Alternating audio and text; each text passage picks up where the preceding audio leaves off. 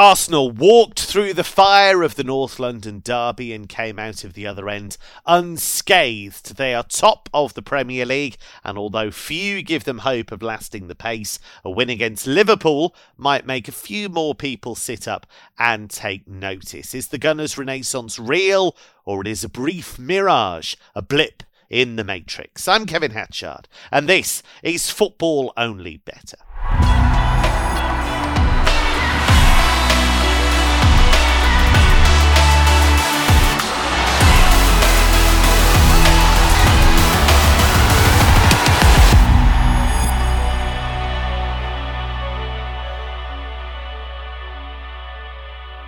What certainly is real is the quality of my tipping team today. Mark O'Hare was part of the squad that nailed the podcast treble and a North London Derby bet builder last weekend. Mark, Arsenal 2.7 here for this one, with Liverpool 2.68, so more or less straight down the middle. Arsenal's home form's been excellent for quite a long time now, but most of those wins have been against the, the kind of chaff of the Premier League. This is a big test, isn't it? It is a big test. We said the North London Derby was a big test, and uh, they came through it. It was probably their, their biggest test of the season. I know they, they lost at Old Trafford, but I think we all agreed they played pretty well in the defeat, probably up until the last half hour when things got away from them after the substitutions. But um, yeah, fans are obviously getting quite uh, enthusiastic about their campaign so far this season. Uh, I do think title prices on Arsenal winning the, the league are getting a little bit short and skinny. Um, so this will be an interesting test to see if they can, uh, you know, mix it with the very best on consecutive weeks. Um, a very long way to go, obviously, but um, I do think they command a bit of respect in the market and. I guess looking back at last week, they, they were the better team before the red card, but the game did remain in the balance at that point. And if you're going to be really pernickety about it, I think Emmett sort of talked about it on the Saturday show as well. But they did benefit from a Hugo Lloris error as well as that red card as well. But I did like their approach, uh, particularly targeting Emerson Royal down that flank as well. You'd expect them to do something similar here against Trent, who's probably been a bit scapegoated for his defensive abilities this season in the media, but even still, or in on social media at least. But yeah, I'm interested to see what we get from Liverpool here because they seem to switch systems in midweek against Rangers. Klopp was kind of adamant it was a 4-4-2. At times it looked like a 4-2-3-1 or a 4-2-4. Uh, but I think most important, importantly from a Liverpool perspective is they did look a bit more solid. Only their third clean sheet in 11 the caveat being, obviously, it was Rangers at Anfield, so you would expect Liverpool to put in a strong showing. Um, so yeah, fascinated to see if he if he does sort of tweak things again for Sunday. Um, but uh, I don't expect Liverpool to be quite as, as passive or, or conservative as, as, Tottenham were at the Emirates. So, in, in that sense, I, I, think we could be in for a, really lively, entertaining game here. I'm hoping so anyway. Um, you know, we always expect Liverpool and Klopp to be forward thinking and attack minded. Uh, they need to be really because there's an 11 point difference between the two teams already, and defeat is, you know, you could say ends their title aspirations, but very early days for that at least. So, um, yeah, Arsenal are fizzing in forward areas, no doubt about it. Um, however, they have conceded in all of their games at the Emirates so far this season, and you know, Liverpool are very rarely blanked. So, you know, this fixture tends to produce goals, tends to produce entertainment, and that's the way I'd be heading for this game. Um, over two and a half goals is a little bit skinny, as is both teams to score. You could package the two up potentially, but over two and three quarter goals on the exchange is trading at 1.8, which I think is fair enough actually. Um, basically, get a half stakes win if there's exactly three goals and a full stakes if there's four or more goals. Um, I was looking towards that, but also looking towards a, a bit of a favourite of mine, which I've mentioned previously on the show, which is Gabriel Jesus to, to score or assist, which is even money. Uh, that feels big. Um, taking out Liverpool's game against Rangers in midweek, where, as I said, there was improvement defensively. Um, they have looked shaky, uh, to say the least, and individuals who you expect far more from have looked fragile and vulnerable. And I think Gabriel Jesus is absolutely thriving this season, desperate to win his place back in the Brazilian national team squad. Um, so even money for a player who scored or had involvement in eight goals already in the Premier League this season, five goals and three assists. But almost more impressively is his expected goals and expected assists combined figure, which is running at 0.9 per 90 minutes, which is a huge tally, really. I that is wildly high, isn't it? I think it's only bettered by a, a, certain Erling Haaland. So, yeah, even money on, on that looks like a really nice play. Yeah, Haaland, I think we're going to have to build a new data set for, aren't we? Just just to kind of just have him do his own thing. We'll judge the rest of the players on something else and just have Haaland do his thing. Uh, master of the Sustainable Edge, trader and tipster Mark Stinchcombe is here. Uh, Stinch, Liverpool have looked fragile for much of the season. They've conceded a lot of similar goals down that right-hand side of their defence. I think it gets mischaracterised, doesn't it, as, oh, Trent can't defend. But actually they ask him to take a lot of risks. Usually, Henderson comes across and covers on that side anyway, and that allows him a, a, bit more freedom. So it it's been overblown that really, hasn't it? The the fact that Trent Alexander Arnold isn't the best defender. Well, we knew that anyway. Yeah, it seems to be very much quite binary. He's either world class or he's awful, and there's no in between. Where in actual fact, as you say, the job he's asked to do relies on a lot of his teammates to help out. And I think we've seen people like, you know, I'm kind of surprised maybe Van Dijk is not getting as much um, grief, um, probably yeah. because he's yeah he yeah exactly he's been I'd say he's arguably been poorer than Trent. I mean, at least Trent is contributes going forward, and his you know his attacking stats are, are unbelievable. I think it's only second to De Bruyne uh, since the beginning of last season for for assists. For, from a right back, you know, he's reinvented the position. So it's just, I think, probably because he's set standards so high. Um, as soon as as soon as there's any noticeable dip at all. It's the world that we live in. It's it's jumped upon, unfortunately. But yeah, I, I think I think um, Liverpool probably suffering from yeah Van Dijk's underperformance. Joel Matip's been out injured. I mean, they had to play Nat Phillips in one of the games, despite the fact they've got all these centre backs available. Um, so that's, that doesn't help. And as you say, the midfield's been an issue as well. A lot of injuries there. Um, maybe readjusting to, to, to no Sadio Mane. I think probably similar to you know Wijnaldum for example, always available pretty much. Mane, you know, yeah. never injured. Yeah. So so somebody who knows the system inside and out, and somebody you can rely on every week. So yeah, I don't think it's, I don't I think yeah maybe a slight dip in performance from from Trent, but it's certainly not the the horrendous the horrendous performances that some are some are labeling at him. I find this game fascinating in terms of the win draw win prices because they're almost equal and you know that's kind of unheard of Liverpool not to be favourites in a in a football match except when playing Man City really. Um, but completely understandable you know you'd be you'd be you'd be very difficult to trust Liverpool in, in the in the current guys you know the amount of games that they're going behind in starting slow in um, and you know, and, and, if anything, that probably plays into Arsenal hands with having a you know a counter attack. So I haven't really got a strong opinion. I quite like you know a goals a goals based bet. Um, I think the goal lines that Mark suggested uh, make make a lot of sense. But I thought maybe from a, a bet builder perspective, there are a couple of things that, that quite interest me. I think you could throw in Mark's uh, Jesus to score or assist at, at evens, given uh, Liverpool's fragility at the back. But also like the look of and it's something we touched upon. I think the opening day of the season when Arsenal went to Crystal Crystal Palace. If Ben White continues at right back, you know, he's not a natural right back for me. He's up against Luis Diaz, who's been drawing a lot of fouls and a lot of yellow cards from opposition. And I imagine Ben White, there's no price available at the moment, but I imagine Ben White will probably be around about four to one for a card. So if you were to back White to be carded and Gabriel Jesus score or assist, you're looking around about, you know, nine to one, so a double figure price. So I think that's quite interesting and something quite exciting to cheer on at both ends of the pitch on Sunday evening. Well, trader and tipster Emmett O'Keefe is across all the numbers that matter as always. Emmett, the market, as we say, has this more or less dead level. If we were putting together a bet builder and we had Mark O'Hare's, Gabriel Jesus to score or assist, and we had Stinch's Ben White to be carded at maybe around four to one, what would you be tempted to throw in there? And just in general, how do you think the game's going to go? Yeah, no, it's just, just stalling my th- thunder there. I was, I, I think it was, I was four. I think yeah, four, four. I think in Diaz's six league starts this season, the the right back, right right back, right wing back who's faced him has been booked four times. He's like seventh in the Premier League in terms of players most fouls. So I think that angle makes a lot of sense. Uh, White actually is a three to one for for for, for a card on the website, which like, is, is fair in terms of addition to the bet builder. Just to kind of to kind of ex- expand what, what the kind of point about about Mark was saying about uh, Virgil van Dijk, I think this is given his struggle, this is a game they really could have done with um, Konate playing in like last season. Where Liverpool Klopp lined it up was in the games where they were playing lesser opposition.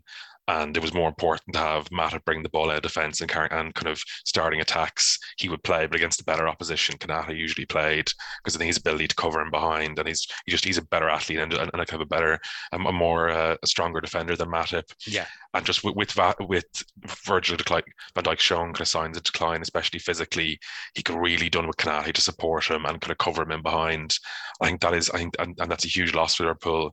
And I really think Liverpool's probably their best chance of winning this game is turning it into a bit of a basketball game. So I, I still think I think Arsenal are vulnerable in front of that back four, and I, I, I still I think Diaz can Diaz can give White huge problems. I still I wouldn't be so fully sold on Arsenal's defence at all. And I still think I think if, if Liverpool turn this into kind of an end-to-end game, I could see it being kind of a three-two either way, and some of the kind of the really high-scoring classics that we've seen before in this fixture.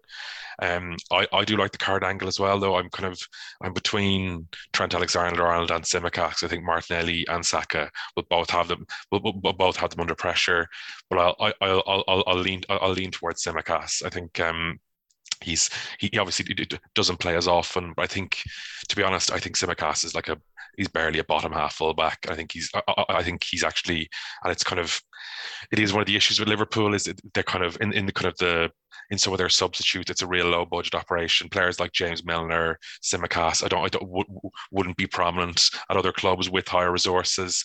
Um, Divock Origi as well. I think I think Klopp has done incredibly well, given that to kind of to kind of have the performance he's had. And I, I, I, think Tsimikas would be a player that Arsenal retarget at around seven to two for a card. Looks fair to me. And uh, it's a new uh, feature we've got this week. Uh, a guest from the Premier League every week. This week, it's Costa Tsimikas. Oh, oh, he's he's gone. Oh, Kostas has gone. That's a shame. I was quite looking forward to talking to him on that one. Never mind. Uh, worth bearing in mind, by the way, if you do go uh, for that treble, uh, that uh, you can get a £5 free bet by staking a £5 bet builder uh, on Arsenal versus Liverpool. T's and C's in the description. 18 plus. See gambleaware.org. Our producer, Jack, who's always on it with these things, uh, says it is 44 for that treble. So Jesus to score or assist, Ben White to be carded, and Kostas Tsimikas to be carded. 44. Is that is that right, gents? That seems enormous. Wowzer, okay, I'm getting I'm getting nods all round, so it must be right. Um, it's what we call decision day. Uh, by the way, in the MLS over in the States, the final set of games in the regular season. Stinch is very excited about this. What have you got for us? All kinds of craziness happens in this, doesn't it?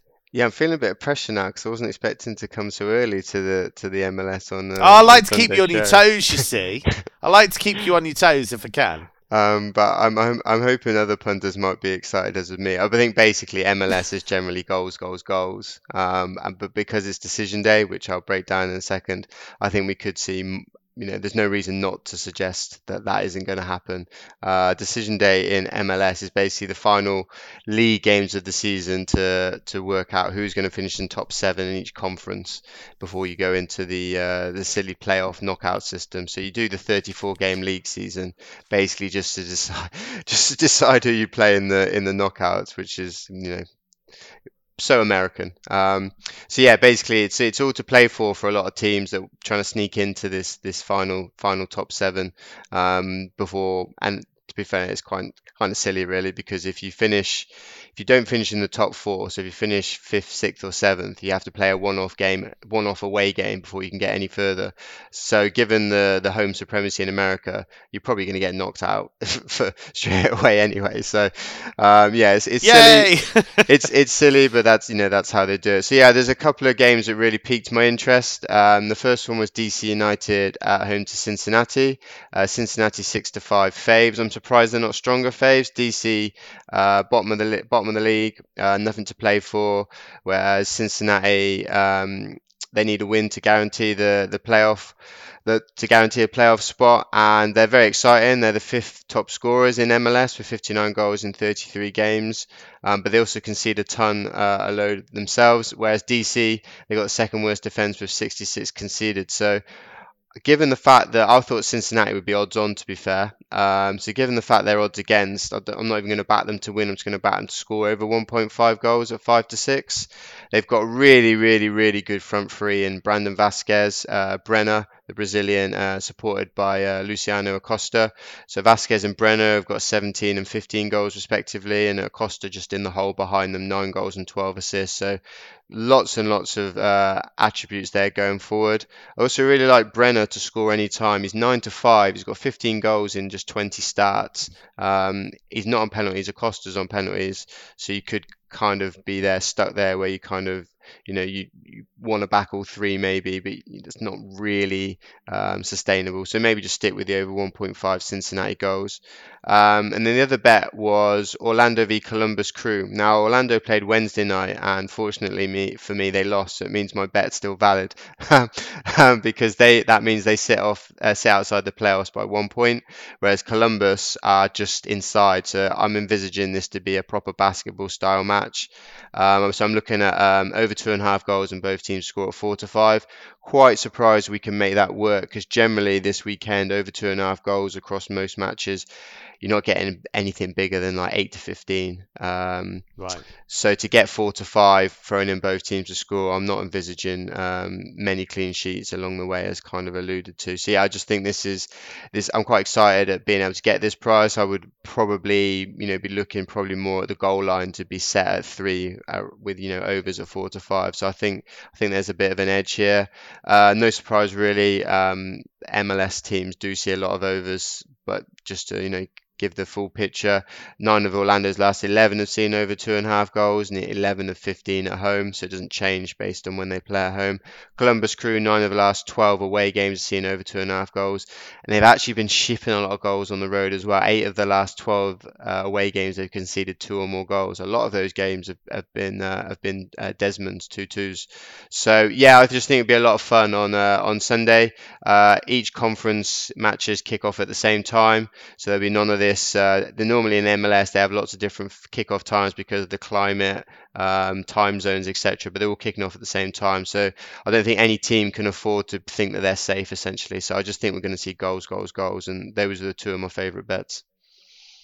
Now you can watch some of these shows on YouTube these days. If anybody is watching on YouTube, you'll see that I got so excited about there being an MLS section, I actually threw my script across the room by accident. So there you go. Uh, now it's time for Mark My Words, where Mark O'Hare delivers a European nap for us. Sterling did the business for him last week in the Scottish lower leagues. Mark, we're going to France. You got very excited about Montpellier Monaco uh, on the Saturday show, and people have been going, "Oh, there's going to be some good stuff." Stuff in the Sunday show about this. Well, here is your stage. it's just about goals. Um, tends to be with the way when uh, Montpellier are involved. Uh, I've talked about them plenty of times before. Um, and yeah, I, I, like the look of over two and a half goals and both teams to score in this game. It's just close to sort of 1.8.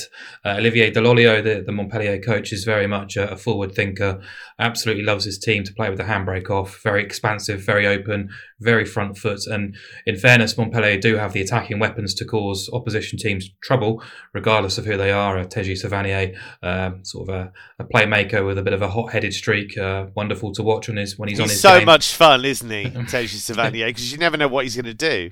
Yeah, um, and uh, yeah, I mean he's he's quality, but if he could keep his emotions in check a bit more, he'd probably be playing a bit higher up the up the ladder. But um, yeah, I mean he's he's the star of the show really. But Elye Wahi, uh, a young lad uh, who's making a real good impression in forward areas. You've got Wahbi Khazri there who made the move in the summer as well, just full of invention and creativity and flair. So this team are not short of players who can create opportunities at least and they might be mid-table, but only PSG have scored more goals after nine rounds of League One action, uh, and actually only three teams have conceded more goals than Montpellier as well, which kind of goes to show what they're all about. They've probably got one of the most disrupted and unsettled backlines in the league, uh, constantly chopping and changing. Injuries have played a part there as well, but you know, in raw numbers, Montpellier have scored at least twice in six of nine. They've also conceded twice at least in six of nine. Uh, both teams scoring in seven of nine, over two and a half goals in eight, and even over four and a half goals in four of those nine matches as well.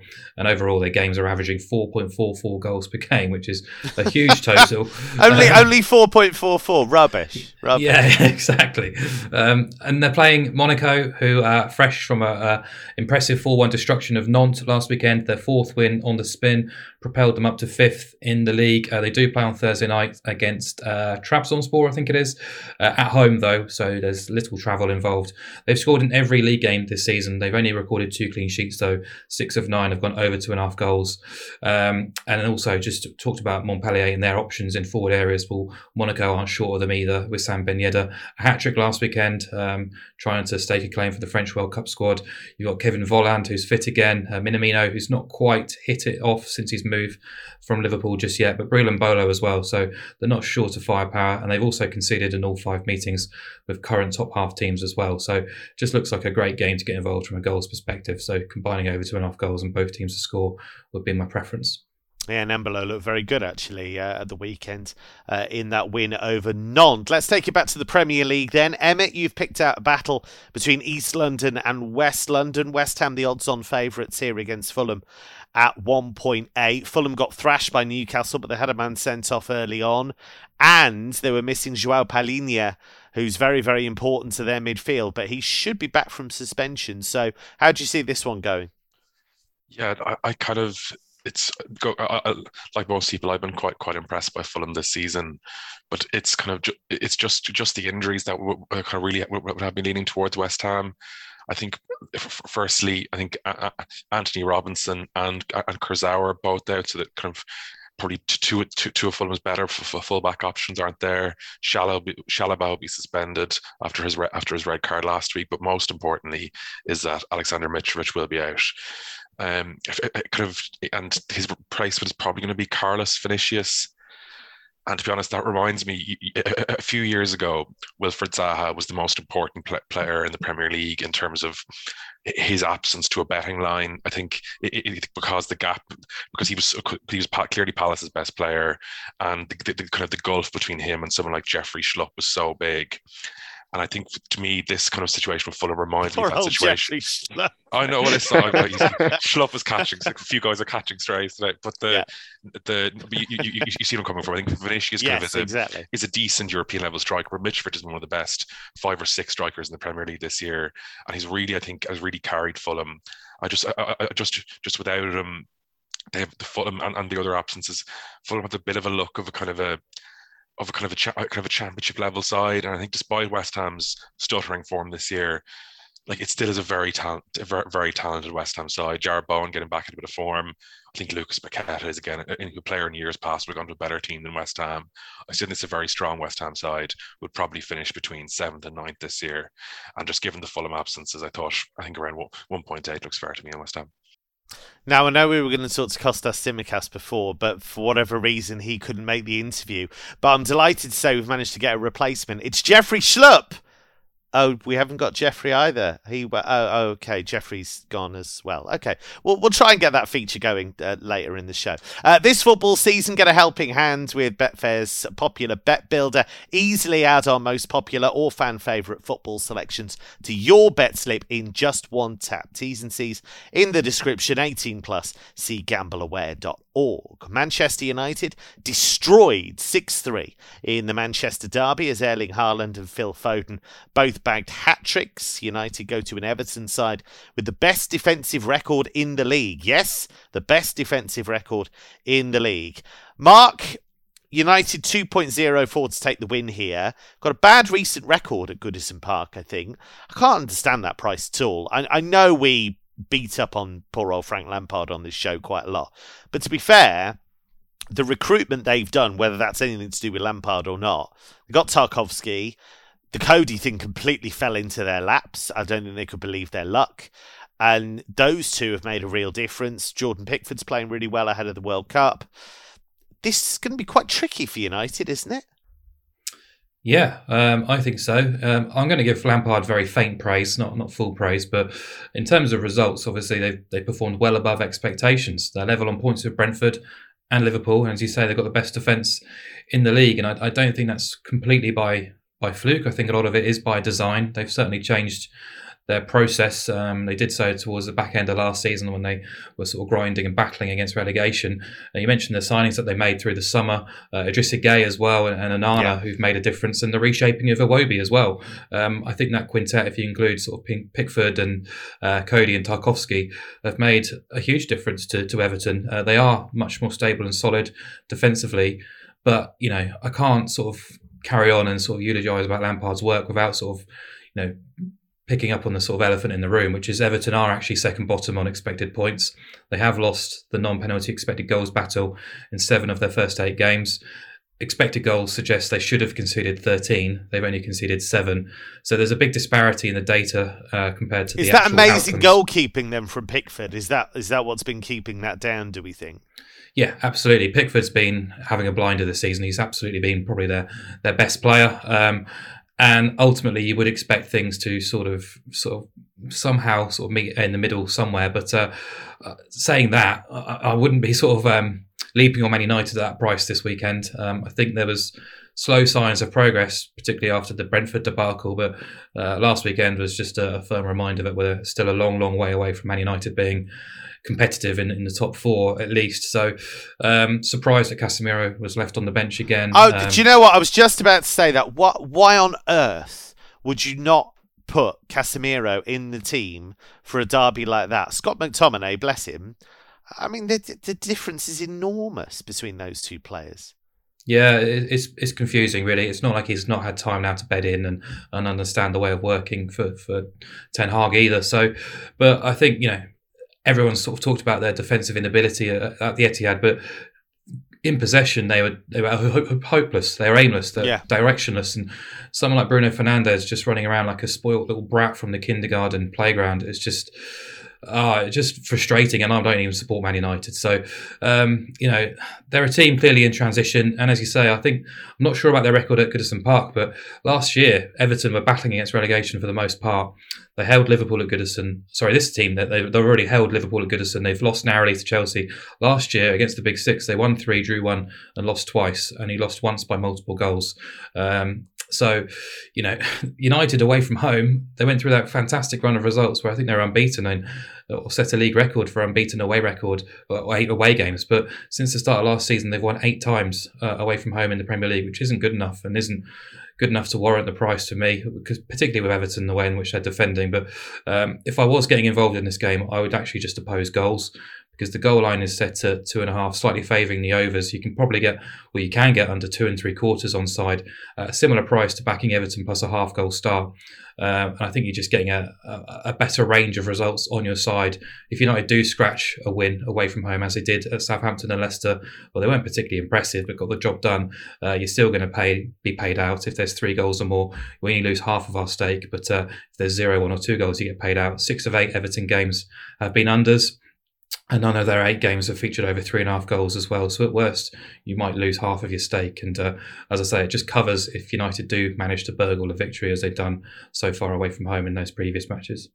Uh, I've put a line through Kostas Tsimikas and Jeffrey Schlupp. I did have Bruno Fernandes uh, next on my list, uh, but I don't think we'll even bother to make that call. Uh, Stinch, finally, we've got an Italian tip.